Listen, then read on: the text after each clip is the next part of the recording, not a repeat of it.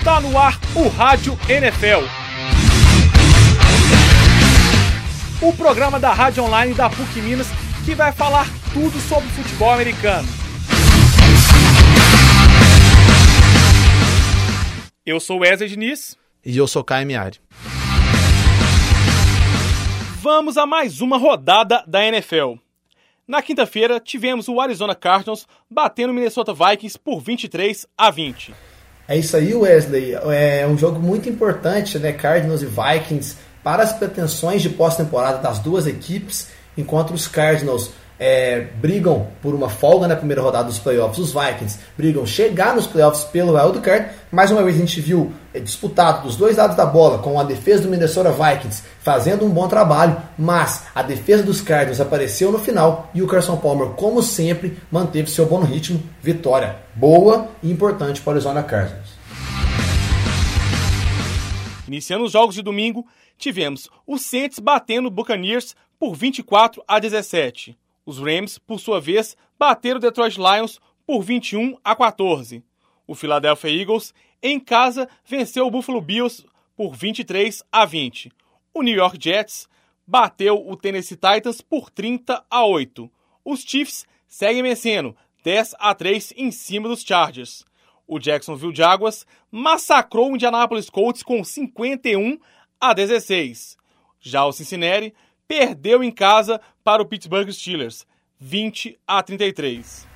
Foi isso mesmo, o ataque do Pittsburgh Steelers continuou fazendo seu trabalho, né? Mais uma vez o Big Ben jogou muito bem, Anthony Brown, Martavis Bryant e o Marcus Wheaton, mas eles ainda tiveram uma vida mais fácil, né? Um caminho facilitado, porque o Cincinnati Bengals perdeu o Andy Dalton, seu quarterback, que só volta para os playoffs. Então, Pittsburgh agora continua vencendo, continua brigando por uma vaga nos playoffs. O Cincinnati Bengals, apesar da derrota, continua com a segunda melhor campanha da Conferência Americana. Destaco que Pittsburgh vem em uma crescente enorme, enquanto os Bengals, agora sem seu quarterback, têm preocupações para o futuro do time numa partida de playoff.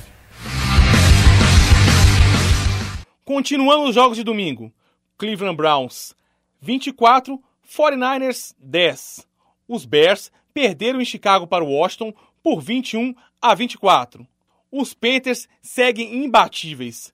Dessa vez, a vítima foi o Falcons, que perdeu de 0. Isso mesmo, Carolina Panthers 38, Atlanta Falcons 0. O Baltimore Ravens perdeu para o Seattle Seahawks, em Baltimore, por 6-35. Os Broncos perderam surpreendentemente em casa para o Oakland Raiders, 12-15. O Green Bay Packers venceu o Dallas Cowboys por 28-7. Resultado surpreendente, né? O Oakland Raiders tomou 12 pontos seguidos, mas Torai se recuperou, virou o jogo para cima do Denver Broncos, numa partida muito boa do Khalil Mack, né? O outside linebacker do time, que teve 5 sacks. Destaque negativo para o ataque dos Broncos, que até mesmo com o Brock Osweiler não vem tendo sucesso. Ele está segurando muitas vezes a bola, tendo muito sacks. O Denver Broncos, com a derrota, saiu da zona de folga nos playoffs, enquanto o Oakland Raiders, mesmo que ainda muito longe dos playoffs, sonha com a classificação. No Sunday Night, o Houston Texans não segurou os Patriots e perderam por 6-27. O Sunday Night Football foi um jogo bem aguardado, do lado da defesa dos Texans com o J.J. Watt, do outro o ataque dos Patriots de Tom Brady e Rob Gronkowski. Jogo bom, uma partida bem disputada, né? Não foi das partidas com muitos pontos, mas a gente viu que a defesa dos Patriots apareceu e o ataque fez aquilo que sempre faz, protegeu bem a bola e teve bom aproveitamento dentro da Anderson.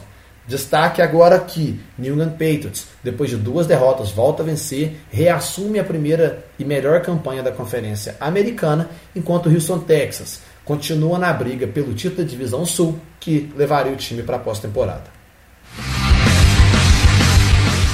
Já no tradicional Monday Night, tivemos os Dolphins perdendo para o New York Giants por 31-24.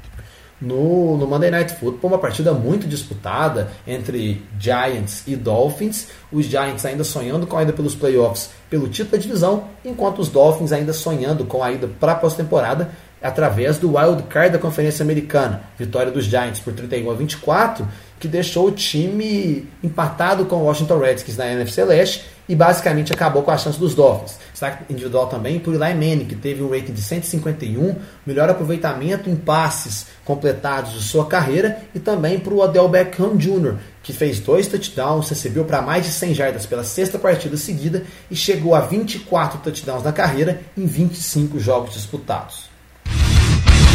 Entendendo o jogo. No Entendendo o Jogo de hoje, a gente vai falar mais ainda dos times da NFL, mas nós vamos abordar mais como que funciona a comissão técnica, como que funciona o extracampo do futebol americano. Na NFL, a gente tem, todo time tem o seu proprietário, o seu presidente, o seu general manager, que são os três cargos mais importantes externos de um time. O dono do time, o proprietário, é o cara que toma todas as ações, né? É o dono de uma franquia. O presidente é a primeira voz, é o cargo mais alto, além do proprietário, é o primeiro cargo executivo de um time de futebol americano, enquanto o general manager é o cara que faz a mediação entre presidente e treinador. É aquele cara que vai atrás de jogadores, é o cara que negocia contratos com os agentes dos jogadores. Dentro de campo, mas ainda fora das 4 linhas, nós temos os técnicos, os auxiliares técnicos, os coordenadores ofensivos e defensivos e os técnicos individuais de todas as posições do futebol americano. Ou seja, é isso mesmo. Além do técnico, o seu auxiliar ajuda nas chamadas, mas são os coordenadores ofensivos e defensivos que são os responsáveis por chamar todas as jogadas do playbook, tanto para o ataque e quanto para a defesa, cada um na sua determinada área. Durante os treinamentos ao longo da semana, todos os times, por exemplo, um time vai ter um técnico específico de quarterback para trabalhar os quarterbacks, um time vai ter o técnico específico de wide receivers para trabalhar os recebedores e assim por diante. Lembrando que todos esses técnicos específicos são coordenados pelos coordenadores ofensivos e ofensivos, cada um em sua determinada área, e geridos sempre pelo head coach, que é o técnico principal. Bolão da semana. Rams vs Buccaneers, acho que dá Rams. Thursday Night Football, lembrando que vai ser o último jogo dessa temporada das cores, né? Os dois times jogando com cores únicas, eu acho que sempre os Rams levam. Dallas Cowboys e New York Jets, acho que os Jets levam essa. Jogo no sábado, né? Jogo um dia nada comum, mas eu acho que o New York Jets vai continuar o seu sonho de chegar na pós-temporada e derrotar o Dallas Cowboys. Colts vs Texans, acho que os Colts levam essa. Jogo-chave que vai decidir a AFC Sul. Jogo que, se o Colts vencer, basicamente garante a vaga. Se os Texans vencer, assume a liderança com 2 rodadas restantes. Eu acho que, mesmo o jogo sendo em Indianapolis, dá Houston Texans. Washington versus Buffalo. Acho que o Washington não dá sobra pro Buffalo e vence.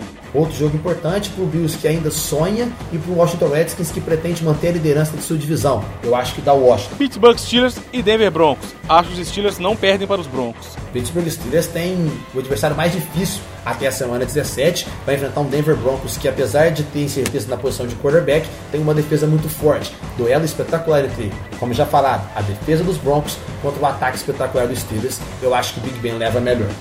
Eagles e Arizona Cardinals. Palmer direito jogando, dificilmente perde. Bom Sunday Night Football, Cardinals e Eagles, dois times ainda com pretensões da temporada. Eu acho que vai dar Arizona. Saints e Lions, acho que os Saints vencem essa. Jogo que, quando a TV americana programou para televisionar, era um dos mais esperados, 2 ataques muito bons. Os dois times não têm mais pretensões na temporada, mesmo assim são 2 bons quarterbacks, 2 bons ataques. Eu acho que vai dar New Orleans Saints.